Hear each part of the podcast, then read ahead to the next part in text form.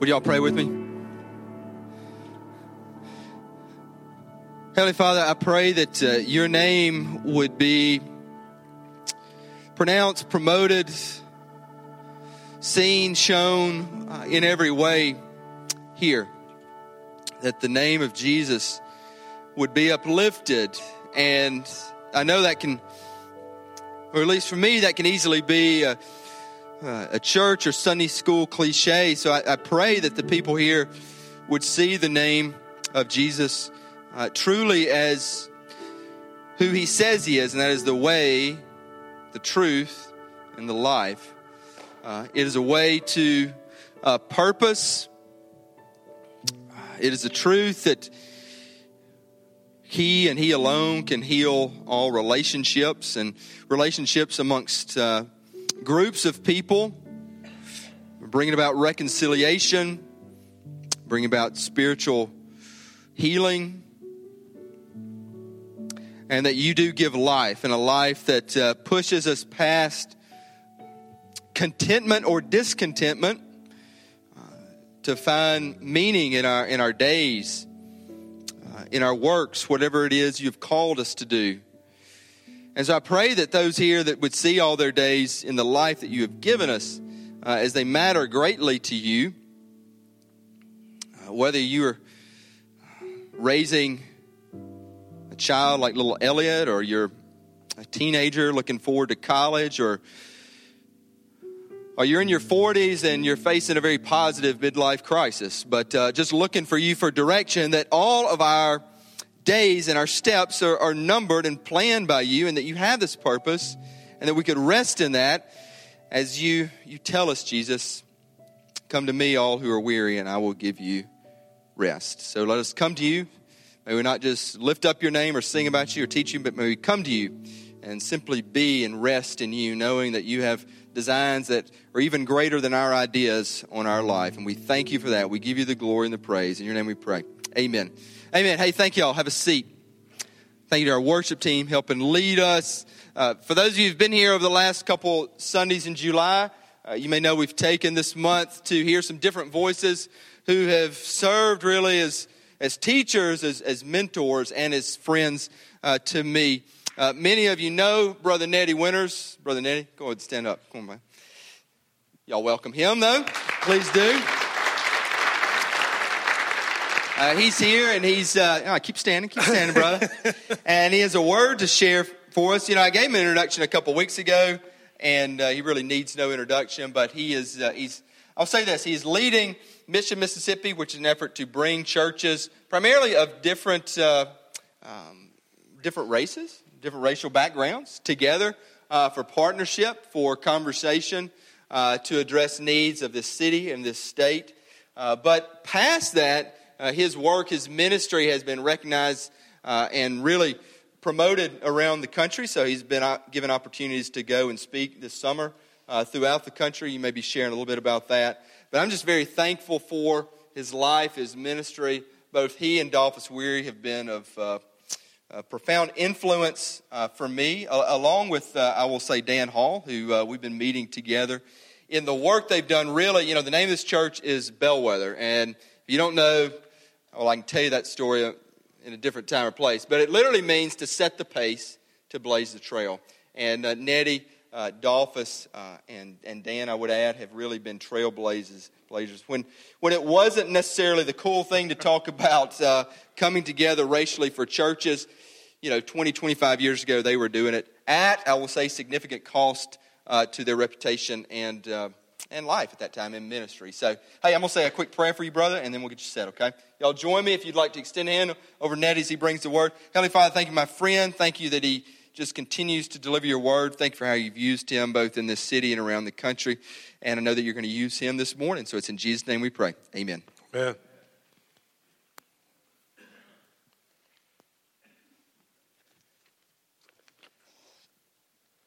Well, amen. Good morning. I'm excited to be here with you this morning. Uh, I'm excited to be a part of this celebration as, as usual. I want you to know that uh, I feel right at home when I come here. Um, from the songs you sung very two um, uh, regular songs that we sing on Sunday morning, Fill This Room, and uh, Oh, You're a Good, Good God. And I have freedom here. I want you to know that this is a wonderful worship service where the Spirit of God is free. I, I speak around, as John alluded, I speak around the nation and I speak in a whole lot of different churches, Seventh day Adventists, um, uh, uh other churches are, are around the state, um, the First Nazarene Church, and others that uh, the Church of God, the Church of God in Christ, and others that I speak in. And sometimes it's very uncomfortable. It's very uncomfortable. And I'm restricted on how the Holy Spirit can use me. But when I'm here at Bellwether, it's free. The, the freedom, the warmth, the love that you share in, in the worship service is just off the chain for me that I can be a part of this great celebration with you. Thank you for allowing me to come. Uh, uh, to be a part of your celebration service. I know that when I stand here, I, I, I, both stand in God's shoes and in John's shoes, so it's a privilege for me to do that and be a part of this great celebration. When I was with you the last time, we talked about the opportunity for outreach, and I'm going to just go to part two with that. You know, uh, we, we were in the 19th chapter of Acts at that time. I know 2021 and uh, has been preached since that time. We were going to 22 this morning. But I want you to know uh, from the 19th chapter forward to where we are today, Paul had an opportunity to witness for Christ.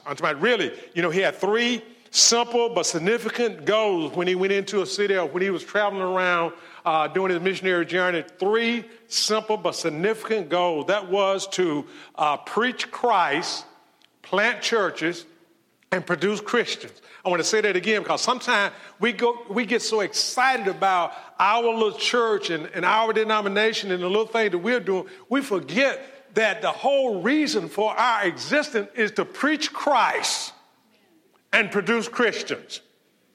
I'll say that again because Paul paved the way or, or, was the apostle. And so they planted churches in places where the gospel had never been preached, and, and he was a pioneer through that. And so we have churches on every corner, somebody say in Jackson. So we don't really need to plant a church. What we need to do is to produce Christians. Preach Christ and produce Christians. So I want to get that in our spirit and in our heart because as we go from uh, throughout the book of Acts, we'll find that every opportunity Paul had and the other apostles had, they wanted to preach Christ and produce Christians. That was the whole essence of, of what we do. And so I get the privilege of, of running around the state. Today, when I leave you, I'll be going to Tupelo. They have a, a, a citywide uh, worship service there. That's one of the stops. Uh, you're one of the stops today on this celebration of 25 years of grace is greater than race for Mission, Mississippi.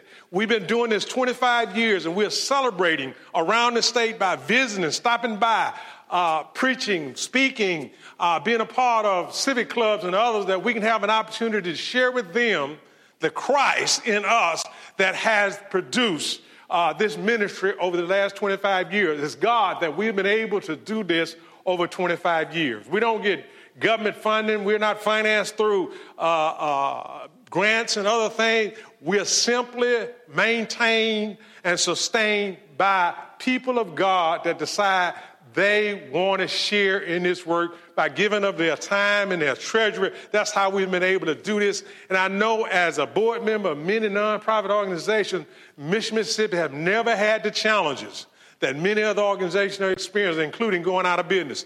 We've never experienced being short on on uh, payroll or other things that other organizations have. I'm not bragging now. we still need your gifts now. Don't, don't, get carried away and say they got everything they need, which some people see when we do big events, they think that we have. But no, it's simply because of the grace of God through generous givers that we've been able to do what we're doing. And so I'm excited about that. This past week, I was in a place called Ocean Park, Maine. Never heard of the place, didn't even know it existed.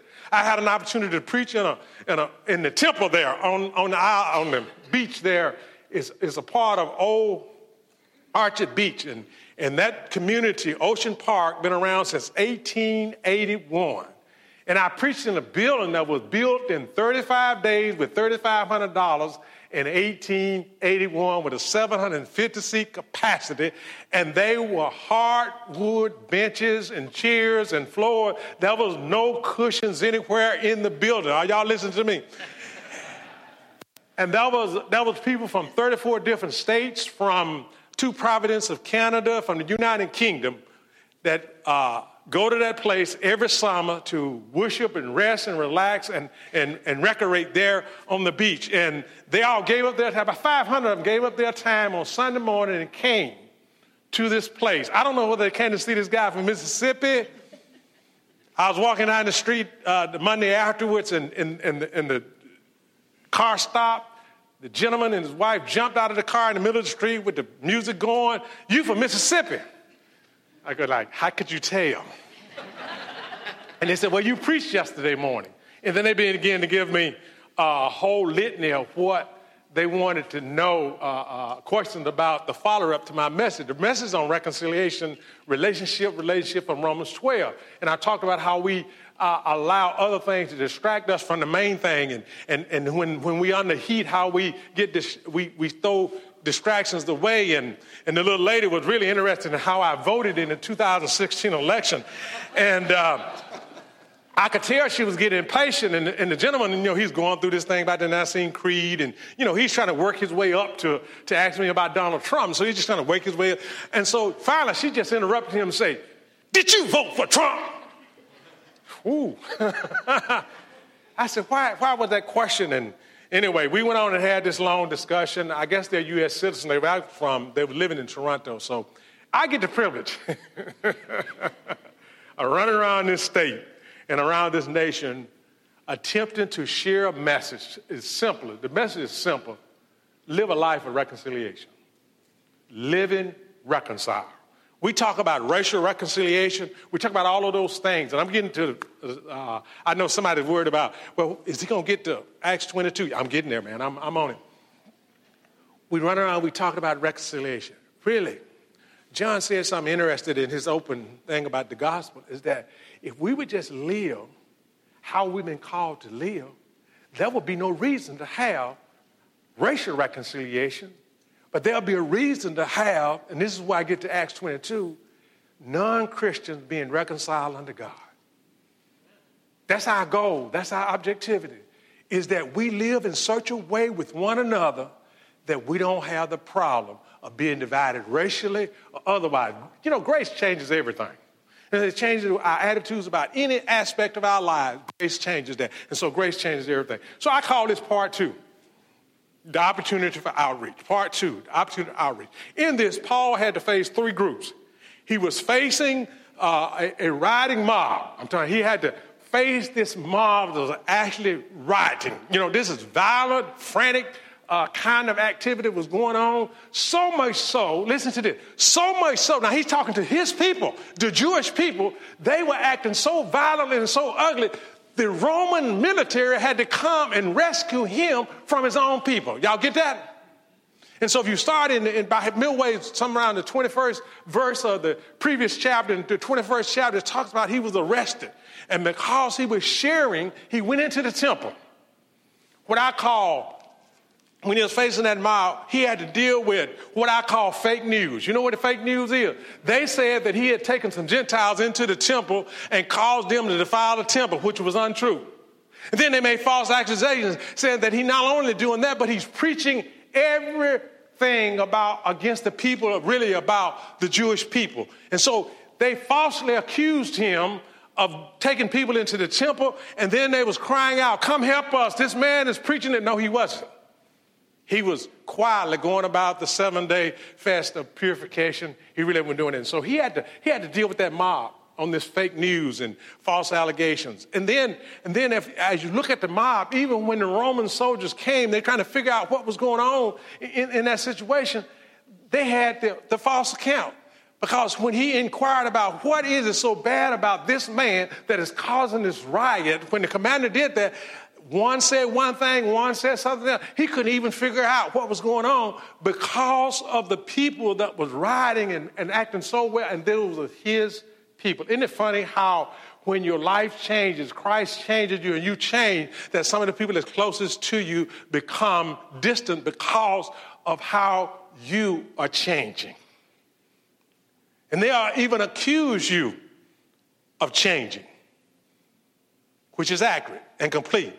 But then, rather than having a positive attitude toward you changing, changing, then they begin to attack you because you have changed. You ain't the same anymore. I remember when I became uh, a preacher back in 1990, some of my closest friends began, first they, they laughed for a long time, and then when they got over their laughter, they began to distance themselves from me, calling me conservative and calling me other things because they knew that I was now really uh, excited and was really passionate about this thing. One thing about me that, that, that, that, that I want you to know is that when I was not a Christian, I was passionate about what I was doing. It's okay, you know, you can celebrate that. That's all right. you know, all I needed was three minutes' notice for a party, right? And I became a Christian, and you know, I got to have three days or a week or something to plan, you know, but, but before that, I had a passion about what I was doing.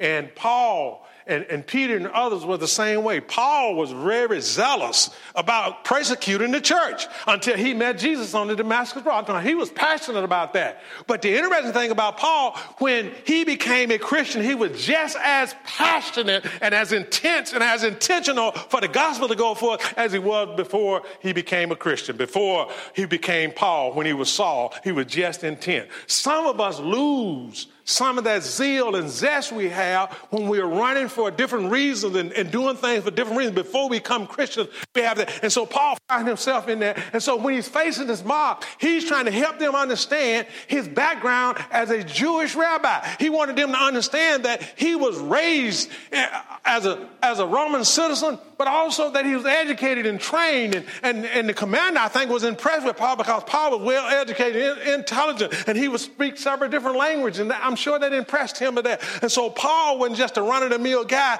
as it relates to that. And so he's trying to build his background with his people, help them understand that I have the same background, I had the same training, I was educated the same, my culture and all that I've been a part of was from a Jewish perspective, and that I was doing the persecuting the church, I was getting them out of the way, those things. I've even held the coat when they stoned Stephen. He was talking about all of those things to them about that. And then he mentioned a word. You know what that word was? Gentile. They hated the Gentiles so much. See, part of your series in some in, in Acts uh, across this month since I've been here is to do outreach and to touch those who don't know the gospel, touch those that are less fortunate than us, but also to, to deal with this thing of race relations.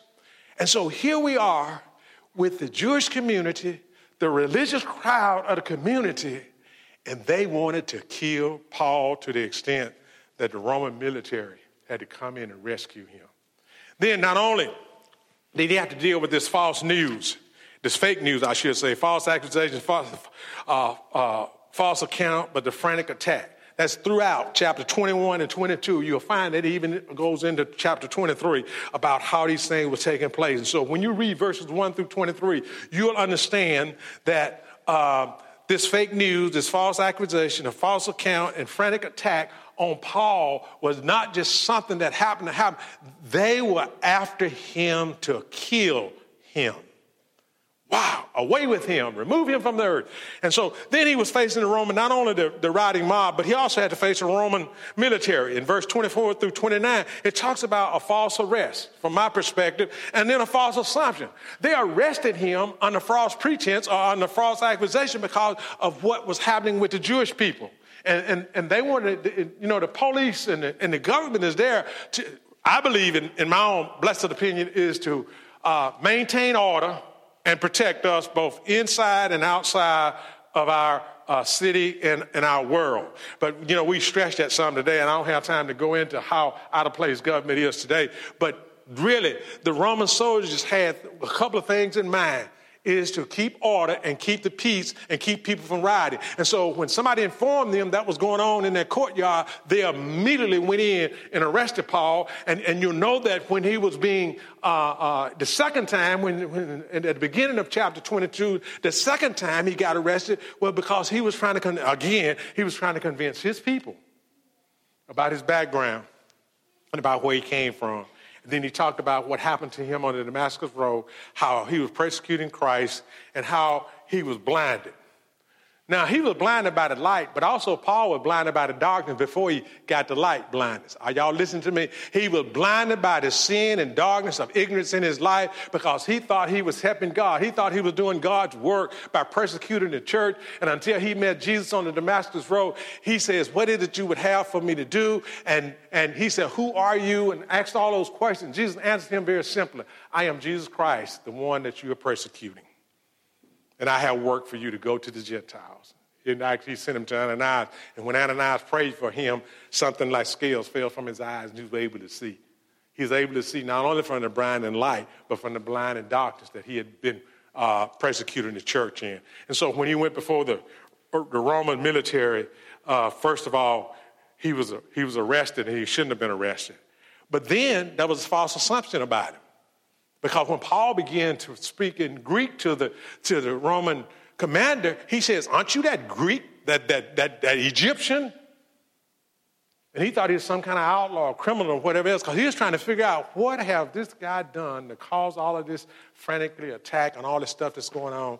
And so he, he had to face them, and then he became, uh, they became more favorable toward him when he talked about him being of Roman birth, and so he got an opportunity to do that. And then when the Roman soldiers had interrogated him and did all they could do, they still was unsure about uh, what it was that Paul was being attacked by.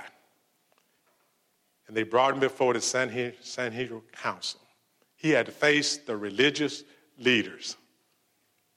Now, you would think that, number one, that his own people wouldn't attack him in such a way that the military would have to rescue him. And number two, you would think that when he got before the Sanhedrin Council, certainly they would have been in favor of taking care of him, right? Well, it became a frightening situation. If you read on into Acts 23, you'll find it, from my perspective, it became a frightening situation because the commander says, if we don't get him out of here, they would literally put him apart.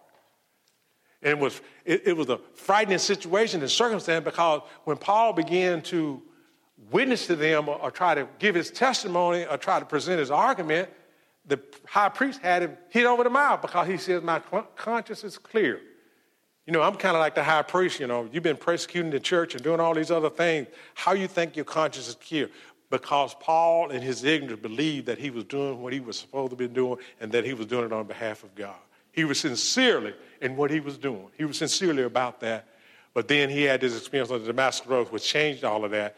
And then he had to face them and in this frightening situation, Paul says, I believe in the resurrection. And that caused them, the, the Sadducees and the Pharisees, to become divided. And they were so torn between, uh, I'm talking, everywhere Paul went, he would cause these miraculous fights. I'm talking, the council was at each other's throat. So, so much so, the Romans had to, again, protect him by taking him to the barracks. And so, in all of this, in all of this, I just want to let you know to sum this up, Paul discovered four things. Here's what he discovered as he, uh, as he was on this missionary journey. He discovered four things. When he gives his testimony, I guess I should read that happened as I journeyed and came near Damascus at about noon. Suddenly, a great light from heaven shined around me, and I fell to the ground and heard a voice saying to me, Saul, Saul, why are you persecuting me? So I answered, Who are you, Lord? And he said to me, I am Jesus of Nazareth, whom you are persecuting. And those who were with me in these saw the light and were afraid, but they did not hear the voice of him who spoke to me. So I said, What shall I do, Lord? And the Lord said to me, Arise and go to into Damascus, and there you will be told all things which are appointed for you to do. And since I could not see for the glory of that light, being led by the hands of those who were with me. I came into Damascus. Then a certain Ananias, a devout man according to the law, having a good testimony with the Jews who dwelt there, came to me and he stood and said to me, Brother Saul, receive your sight. And at that same hour, I looked up at him. Then he said, The God of our Father has chosen you that you should know his will and see the just one and hear the voice of his mouth. For you will be his witness to all men of what you have seen and heard. And now, uh, why are you waiting? Arise, be baptized, wash away your sins, calling on the name of Jesus. Paul gives his testimony in chapter 9, chapter 22, and chapter 26 in Acts. And then in Philippians and Ephesians, you'll find some more about his testimony. Paul talked about how he was before he met Jesus. He talked about how he met Jesus and how he changed out of the results of meeting Jesus. And so, in that, I'll sum it up like this Paul discovered the Lord. He discovered Jesus Christ and discovered that he was in opposition to the one that he thought he was with. Then, when Paul met Jesus, as I did, and as you have, I'm sure, when I met Jesus, not only did I discover, discover Jesus, I discovered Neddie Ray.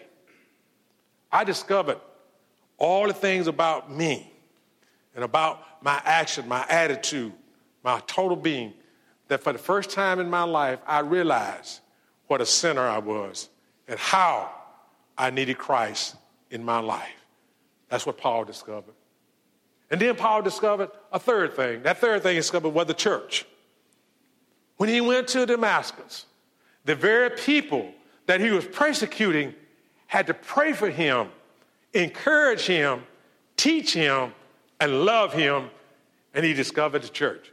And there are people in your circle of influence need to discover Christ, need to discover themselves, and need to discover the church. Well, our actions and our attitude and our conduct does that. Then the fourth thing Paul discovered was is that he discovered the Gentiles. He discovered that God the Father loved the Gentiles just as much as he loved the Jews, and that he'd called Paul to carry that message. Him being a Jew, the tribe of Benjamin, with all of these credentials and things. You read about it in, in Philippians, the third chapter. He, he lays it out for us. And all of that, Paul said, I counted rubbish for the calling of Christ. Have you made these discoveries about yourself, about the Lord, about the church, and about people that are different from you? When Paul discovered those things, he became very intense and very intentional about sharing the good news of the gospel. God bless you and God keep you. Amen.